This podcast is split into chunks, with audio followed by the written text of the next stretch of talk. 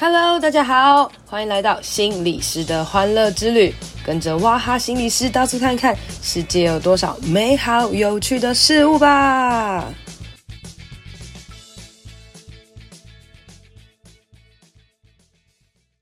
Hello，大家好，欢迎收听心理师的欢乐之旅。好久没有录 Podcast 啦，来跟大家分享一下我的近况啦。吼，诶，不知道大家有没有想念我的声音呢？应该是有吧。好啦，也不知道哦。来跟大家讲一下，一开始我就是因为疫情的关系啊，然后录 Podcast 哦，然后结果呢，那个时候我日更哦，啊，那个点阅率哦，或者是个下载率呢，就是一直 biu biu biu biu biu 高哦，一直往上升。然后我就想说，哇，原来真的有这么多人在听我，我就是录音哦。然后甚至还有人给我很多的回馈，都让我觉得很感动，很有动力啊。加上时间很闲，我就一直录，一直录，一直录哦。然后我内心就想着，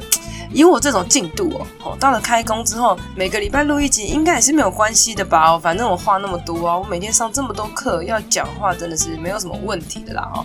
那结果呢？没想到到了八月，可能真的算是认真开始开工之后，我真的完全没有心力来录 podcast，而且那种没有心力不是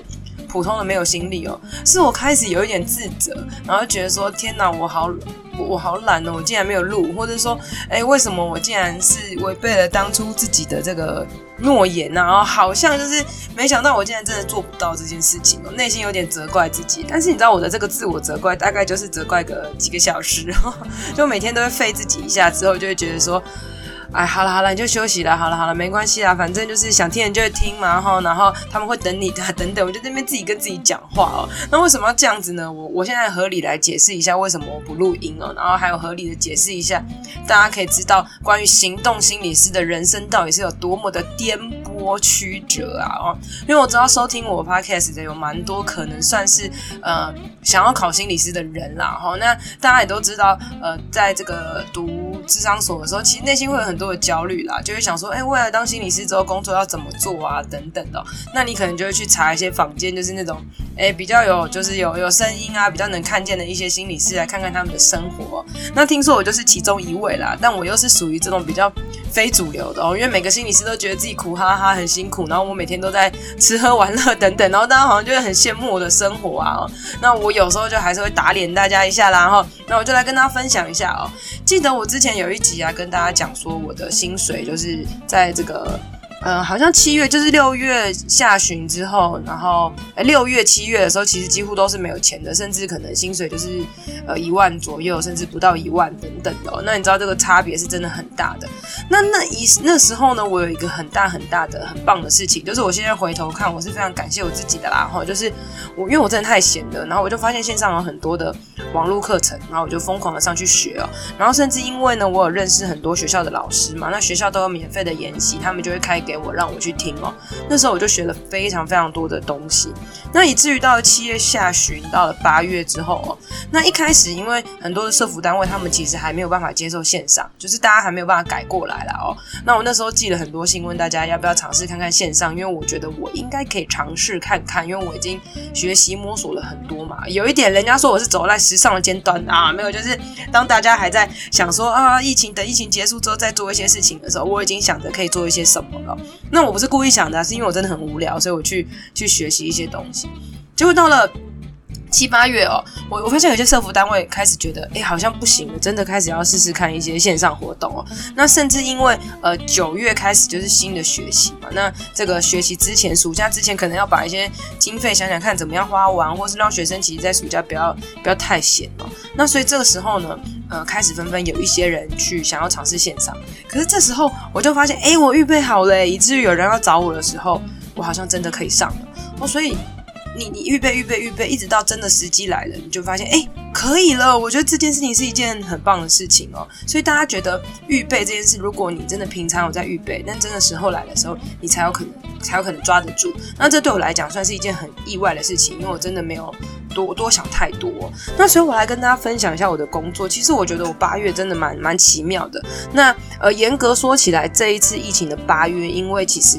呃，所谓的我以前都要跑东跑西、跑南跑北嘛，哦，我常常去上个可能四小时的课，我来回都要八小时的的交通哦。我每天通常就是接一个单位的课，我就觉得差不多了。我我知道有些心理师可能会那种早午晚接三个班啊，或者是什么。那我觉得以我自己的呃身心灵状态跟我这个呃赚钱的欲望好像没有这么高啦，所以我真的觉得一天其实就是一个单位。好，就是比如说我今天去基隆就基隆，或者今天去嘉义就嘉义这样子。那如果真的是比较近一点，maybe 一天可能可以两个单位，台北可能可以两个单位啦。但是呃也没有办法，就是。太夸张哦！一一天如果两个单位，我内心就会开始有点疲乏这样子哦，因为我会觉得交通其实真的很耗费心力啦，交通真的非常非常的累哦。那个过程其实是，呃，你会一直要去注意很多的转车啊、转线，是没有办法把心放下来的啦哦。但是因为线上的关系，其实你不用你不用去转车哦，反而我我就是早上下午都可以接很多不同的东西。那我要分享一下我的工作，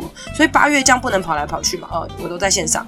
那我在线上的时候呢，呃，其实。今年八月应该算是我职业以来可能工作时数最多的时候哦。我现在就是来算起来，我就看到太神奇了。我有点把八月，就八月有点是把我呃前面两个月的是的的呃没有赚钱的东西有稍微补回来了一点哦。我内心觉得非常感动啊。虽然股票一直跌哦，但是其实我的薪水整体来说呃算是有有有提升哦。对我来讲也是一件蛮感人的事情，而且少了舟车劳顿。但是呢，比较麻烦之处就是我要坐在电脑面前，大家知道就是那种，呃，时间一到你就必须要坐在电脑前面，然后你要呃三个小时的时间，或是两个小时的时间，甚至四个小时的时间哦，你完全不能动，你就是要 hold 全场，你要随时放音乐，你要随时开影片，随时调整不同的 app 等等的，甚至让大家休息十分钟的时候，你就必须要调整做其他的事情，或是下一个步骤。其实是非常非常耗费心力的。当我在用电脑的时候，下面那个 LINE 的讯息，那个红点点一直跳出来，可能从一二三四五一直到一百多则讯息，我都不太有时间可以点开这个讯息，因为我要百分之百的全神贯注在线上的课程上面，以至于当线上课程一下课的时候，我就会立刻奔回床上，然后沉睡一个小时。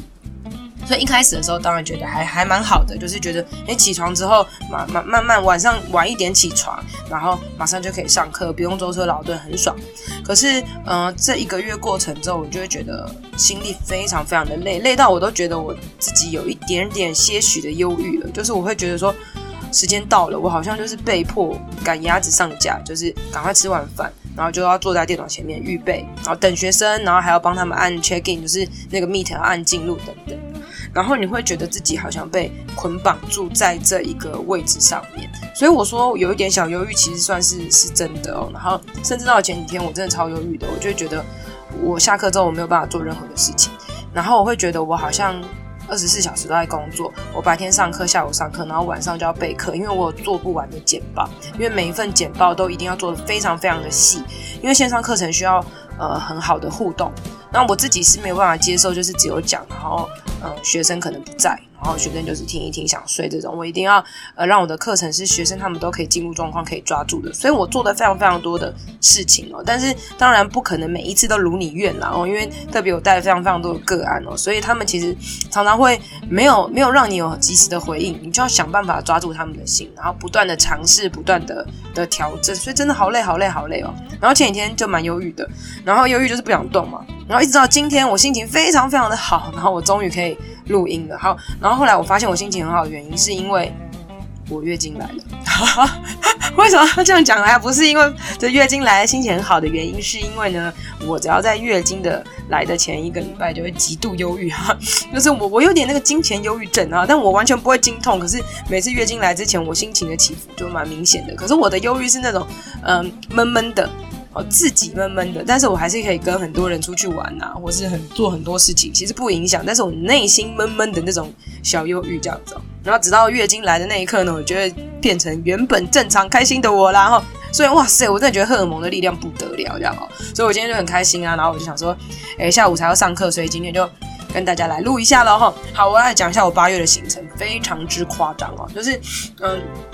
我八月出去了台东三天嘛，台东三天整天之后呢，然后就赶快冲回家，那是坐车超累的哦。但是因为我在台东从安置少女那边得到了很多的 power 跟力量，被感动，所以我身心灵是非常好的。然后后来呢，我就上了三天花莲的大学生的线上，非常非常的难，因为其实三个整天的线上其实是一个很大的挑战，不只是对老师，对学生来说也是哦，他们非常的辛苦。而且这个当中还有一个有趣之处，就是其实只有我一个人在线上，其他所有人他们是在现场。的，所以他们现场就很像诈骗集团一样，拿着电脑，然后大家每一个人就在那边用着一台一台电脑，然后跟我上课啦。当然我给他们很多的任务啊，让他们去做，其实很累。那再来呢，下一个礼拜哦，超级累。可是这个累，我觉得是一种，嗯、因为我跟我的好朋友南瓜妹，我们下午一起上课，然后那个是下午一点。也算一点的课哦，所以以至于我吃饭大概吃到十二点多，然后我就要紧急坐在桌子上面，哦，那就是那种时间很赶，一点其实是一种心力交瘁的感觉。那因为我跟呱呱一起，我们很熟，所以我们其实真的没有备什么课。主要都是呱呱去负责这些东西，然后我去呼应他，然后配合他等等的，然后是每一天的下午上了四天下午哦。可是这一堂课，其实我内心有一点小小的挫折，就是其实大部分的学生是不讲话的。你知道我们上的是桌游课哦，然后他们可以不讲话，然后我们教他们设计一些东西，他们会做，但他们会配合你的东西，但他们不讲话，所以以至于我跟呱呱两个人一起上，我们两个就一直炒热气氛，一直嗨，然后就想说好啊，算了，你们都不讲话，我们就就做自己的事情。然后这时候我就强烈的感觉到，哇，有朋友一起真的很重要，因为我们其实可以互相支持啦哦。呃，我们当然期待学生都可以来讲话，可是当我们两个已经费尽心力的时候，哎，学生他们还是没有预备好的时候，那就也也不不强求啦。后可是后来呢，我们就找到了一些方法，是我们呃可能让他们可以产出一些实作，哦，就是我们用 playing cards，然后让他们自己来做设计自己的桌游，就发现其实孩子们做的蛮好的。那很有可能他们的个性就是比较不善于讲话，但他们愿意做啊，他们有一些产出的成品，也许对他们来讲也是一种成就感哦。那除了下午跟呱呱上课以外啦，我白天呢其实还带了就是两三个就是呃国中高中的团体。那国中、高中的团体其实就会有很多不同的状况啊，比如说想要怎么样让他们进入啊，然后用怎么样的活动等等的，所以就是很多的未知啦。因为团体其实你能预备的有限，它跟讲课是不太一样的哦。那在礼拜六呢，我就实体的冲去杀戮了，然后杀戮真非常的遥远哦，然后坐了也是坐了很久的车啊，到了杀戮地方，然后去跟学生上课。然后那个时候是我很久很久没有实体课了，然后那天其实也是有些许的小悲惨。这个悲惨之处呢，就是其实有呃三十几个国中生，但是一整天可是没有麦克风，然后我非常非常之痛苦啊，就是我真的把我这个休养两个月的红楼又在那一天破坏掉了，因为其实你知道带青少年，然后呃他们很吵，你真的没有办法不不用不用麦克风啦，我只能嘶声嘶力竭的嘶吼哦。那他们呃除了很吵以外，可能我们那时候分成呃三桌吧，然后还是四桌，然后有一桌超吵。然后有两桌还不错，然后有一桌宁静，完全不讲话。哇，你在实体课程，你要面对三十几个青少年一个人，面对三十几个青少年，然后一整天哦，有人很吵，有人完全不讲话，在任何的团体互互动上都非常非常的困难哦。然后因为很久没上实体课了嘛，我就想着，天哪，我以前到底是怎么走过来了？突然有一点可以理解，就是大家觉得做青少年工作其实很伟大这件事情哦，因为你真的是要卯足心力去跟他们互动哦，或者是想着怎么样让他们可以呃进入到你的这个所设计的一些步调当中哦。那隔天之后呢，我就回到了台北，我又继续再上线上课程。然后这一次的线上课程也是霹雳爆炸无敌挑战的，为什么呢？我是跟台南的寄养家庭的父母来上课，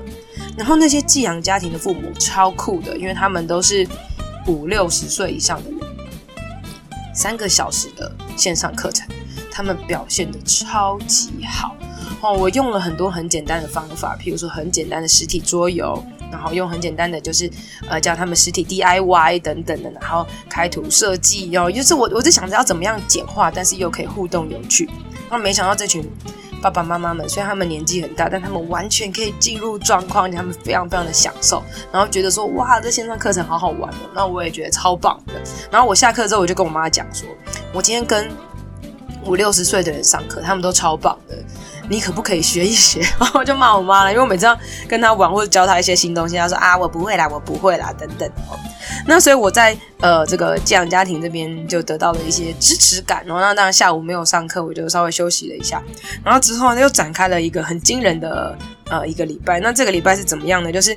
呃我的星期一啊，我早上帮那个台东的社工上课，然后下午带了一个金轮的团体，金轮就是台东部落哦。然后，诶，那个团体哦，其实也是蛮失控的，因为大家其实不一定会开镜头，或者我教他们什么东西，他们网络不顺啊，然后进进出出的，好像都跟不上等等的。我一开始就是希望让他们可以玩桌游啦，哦，可是他们光呃要登录一个东西，或他们专注力其实不太足够啦。我不知道是不是这个搜讯不太好的关系哦，可能我讲一个东西，他们要问个十几二十次，然后或是。诶，大家已经开始跑了，有些人还没有进入状况，就是你要 hold 每一个人的进度，真的非常的累哦。那隔天呢，呃，我有我我去上了电视台哦，然后上什么就不不跟大家讲了，小小秘密这样子哦。然后电视台呢，哦，就让我超紧张的。呃，我平常以为我是一个不会紧张的人，可是到了现场发现每一个人都超严肃，我才觉得好紧张哦。然后紧张之后呢，诶，录完影之后直奔大溪哦实体的课程，然后去带了儿童客服班的课程。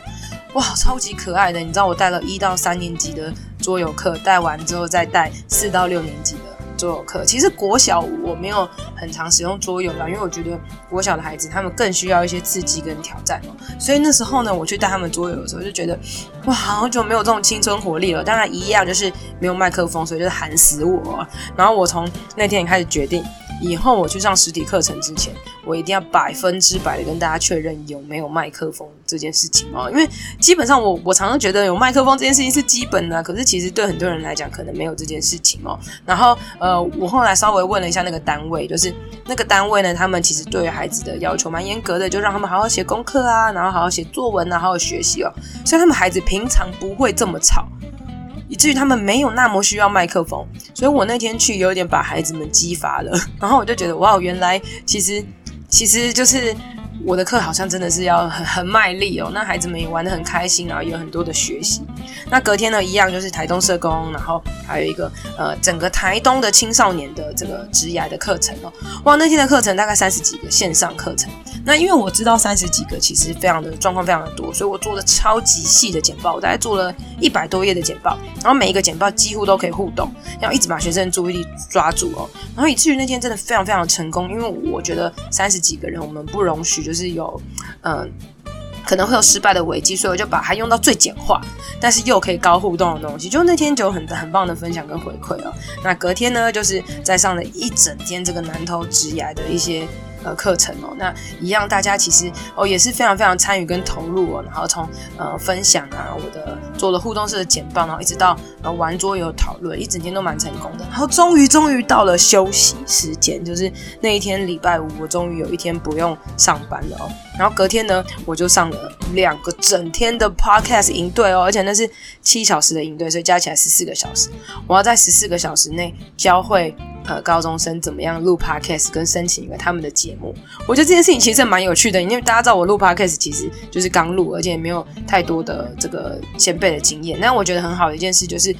我我录 podcast 是想要借由 podcast 这件事情，让学生们知道他们其实可以表达的，他们也是可以有想法的哦。所以我花了一些时间去刺激他们，可以有怎么样的想法，然后花了一些时间让他们去看看别人怎么录，别人怎么想。然后来让他们完成自己的节目，我丢了很多很多很密集的功课跟作业给他，给大家。然后，然后我发现学生们其实要完成这些任务是蛮有困难的。但是既然他们都愿意参加两个整天，我相信无论他们未来会不会更新，或是未来会不会做，至少以后他们想要做的时候，他们会有这一个呃路径可以走。那我觉得我就已经算是一件做了一件很好的事情啦。我不用教大家太高级怎么录影，怎么怎么说，而是教他们说，你们有想法的时候。可以怎么做哦？那其中在这个课堂当中，有一个非常非常感人的事情，就是，呃，还有三个学校的老师报名，而且他们整天参加。其中有两个是图书馆的老师哦，就是暖暖高中图书馆的老师，他们非常希望可以把这个课程，呃，就是书本这个东西，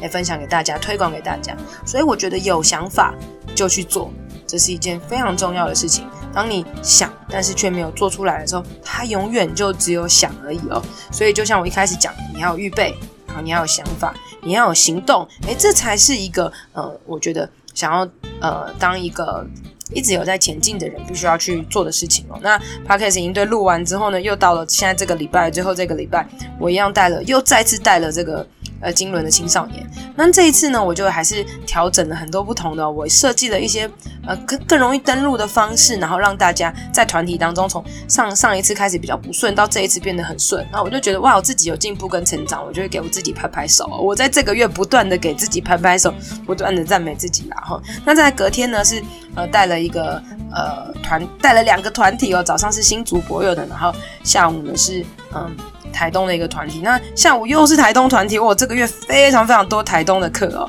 这也是蛮神奇的。你看以前飞到台东很远，可是这次我在线上，我竟然可以上这么多台东的课。那台东的团体真是酷爆了，超级酷，我真的觉得不是一般人可以可以带的哦。那你知道我一之前会让大家用 BGA 线上玩桌游的软体，诶，结果呢，嗯，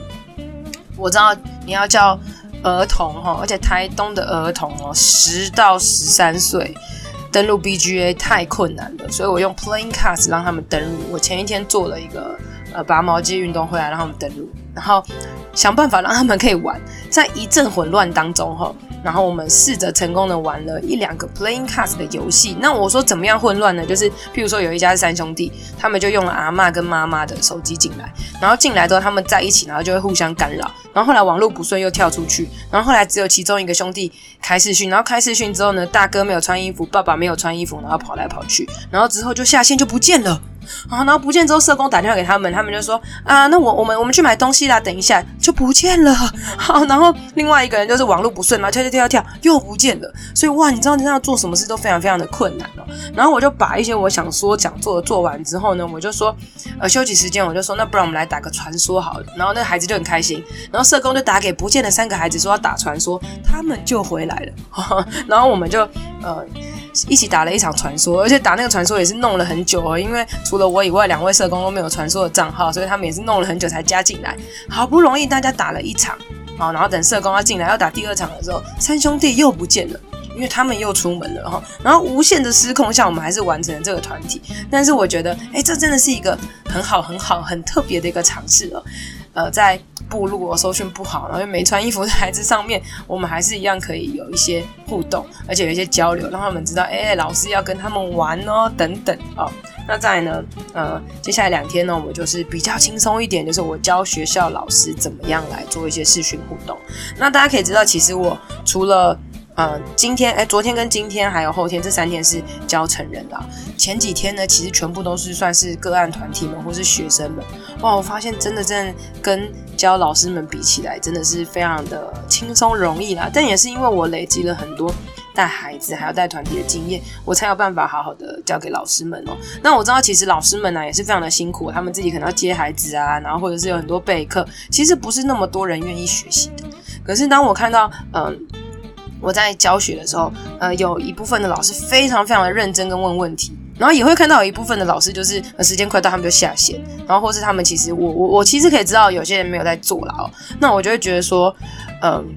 当我真的很努力很认真，而且把很好的东西教出去的时候，有在学习的人他就会得到成长。然后没有在学习的人没有关系，这就是他的选择哦。其实你要不断的在你自己的工作上面做一些心态调试哦，因为如果你把你的价值存在于到底有没有所有的人都在认真，或所有人都觉得很棒，你一定会很累。但是如果你把价值观放在自己身上，就是你不断的觉得自己真的做得很棒，而且你真的已经做得很棒的时候，其实你就会觉得自己已经有在进步，有在成长了。而且定义自己的其实不是所谓的呃这个月赚了多少钱。而是哇，你又完成了一个任务哦。那至于今天呢，可以来跟大家分享一下，呃，祝福每一个想要当行动心理师啦，或或是想要自由业、想要挑战的人，可以来想想看，呃，像我这样子充满挑战的生活，是不是你可以适应的呢？哈，那或者是呢，我也可以对我自己说，其实我真的还是有非常非常多不能适应的事情，可是我一步一步的在。走哦，然后呃，在我有一次跟青少年谈一个关于压力课程的时候啊，那压力有一些自我觉察。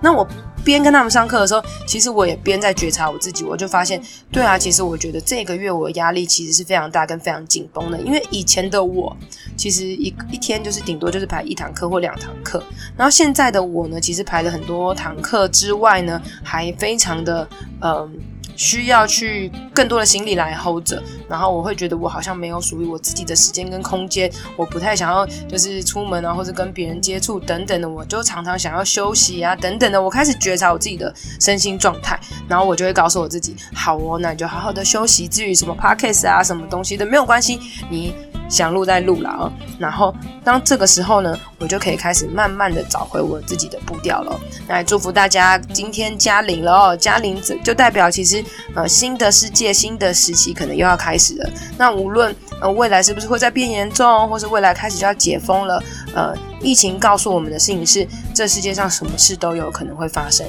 我们不要永远只是等着，等疫情过了，我就可以怎么样？等什么什么，我就可以怎么样？当你等等等的时候，很多人可能已经前进了。那前进不是只要多往前，而是你有走在你自己的道路上往前进就好了。如果我跟很多很厉害的大心理师比起来，我真的是废到爆，好吧？我都在做一些无微不微的事情。但是当我跟我自己比起来的时候，我知道我自己很已经很棒了。我觉得好好赞美自己，好好相信自己，可以降低自己的不安，降低自己的焦虑，也可以成为自己照顾自己一个很好的人喽。